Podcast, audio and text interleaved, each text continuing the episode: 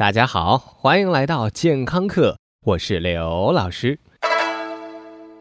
俗话说，君子爱财，取之有道。俗话再说，现在国人的表情越来越单一，都像塌了的门面，还在继续营业。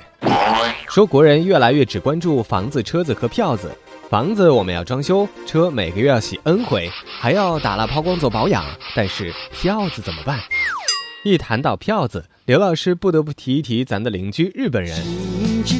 无论你买没买日本车，或者喜不喜欢日本，但是日本人对于钞票那种真挚而热诚的爱，是我们不得不佩服的。如果你去日本旅游，有可能会听见日本导游告诉你，日元是世界上最干净的钞票。很多回来装十三的小青年，也许会兴高采烈地告诉你，日元是用磁石粉做的，所以不会脏。但实际情况是，日元耐脏，有可能是与日元印刷用的磁性墨水有关。但最主要的还是人家爱干净。据说日本人几乎都会把钱包里的钱朝统一的方向摆得很整齐，而且日本人勤洗手，在很多公共设施的门口都会摆上一瓶免洗洗手液。同时，在日本，男性用手绢儿也是非常常见的。这既不是 OCD，也不是潜规则，更不是伪娘哦。不过，刘老师确实对日本男人洗剪吹的风格肠胃不畅。哦，对对，都这么清楚。再回到国内，我们最最最最亲爱的，有时候比亲爹还亲的人民币，却被评为是亚洲最脏的货币。从健康的角度出发，小伙伴们以后给孩子零花钱都用日元吧，五百铢起步。老师，人民币究竟有多脏呢？香港城市大学的研究显示，每张人民币平均含菌量十七点八万个，五角一元一角面额的纸币，每张附带的菌数更高达一千八百万个。钱币的带菌数与地区的气候还有一定的关系。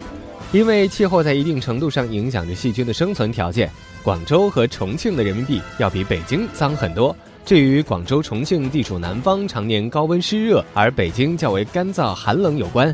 即使同一地区的同一种钱币，季节不同，其表面的细菌总数也有一定差异。所以夏天的钱最脏。北京化工大学对北京市人民币污染状况调查发现。不同钱币上细菌数量的差异很大，一张一元纸币最干净的有两千六百个细菌，最脏的细菌数为一百八十万个，呈现良莠不齐的状态。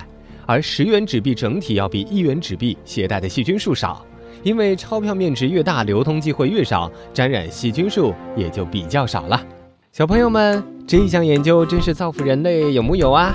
以后为了我们祖国花朵的健康，哪对父母这零花钱还舍得一块一块的给呢？那回过头来，我们说到人民币上究竟有哪些与我们同甘共苦的好兄弟呢？由于户口的限制，咱们人民币上这些好兄弟都来自于不同的地方，他们基本不串门结婚那就更不可以了。他们是大肠杆菌，这是钱币上的主要细菌。注意。它们可不是酸奶里的益生菌，虽然平时它们作为赞助人员能够相安无事，在身体里和我们共存，但是免疫系统一开小差，它们就有可能会引起各种炎症，比如说尿道阑尾什么的。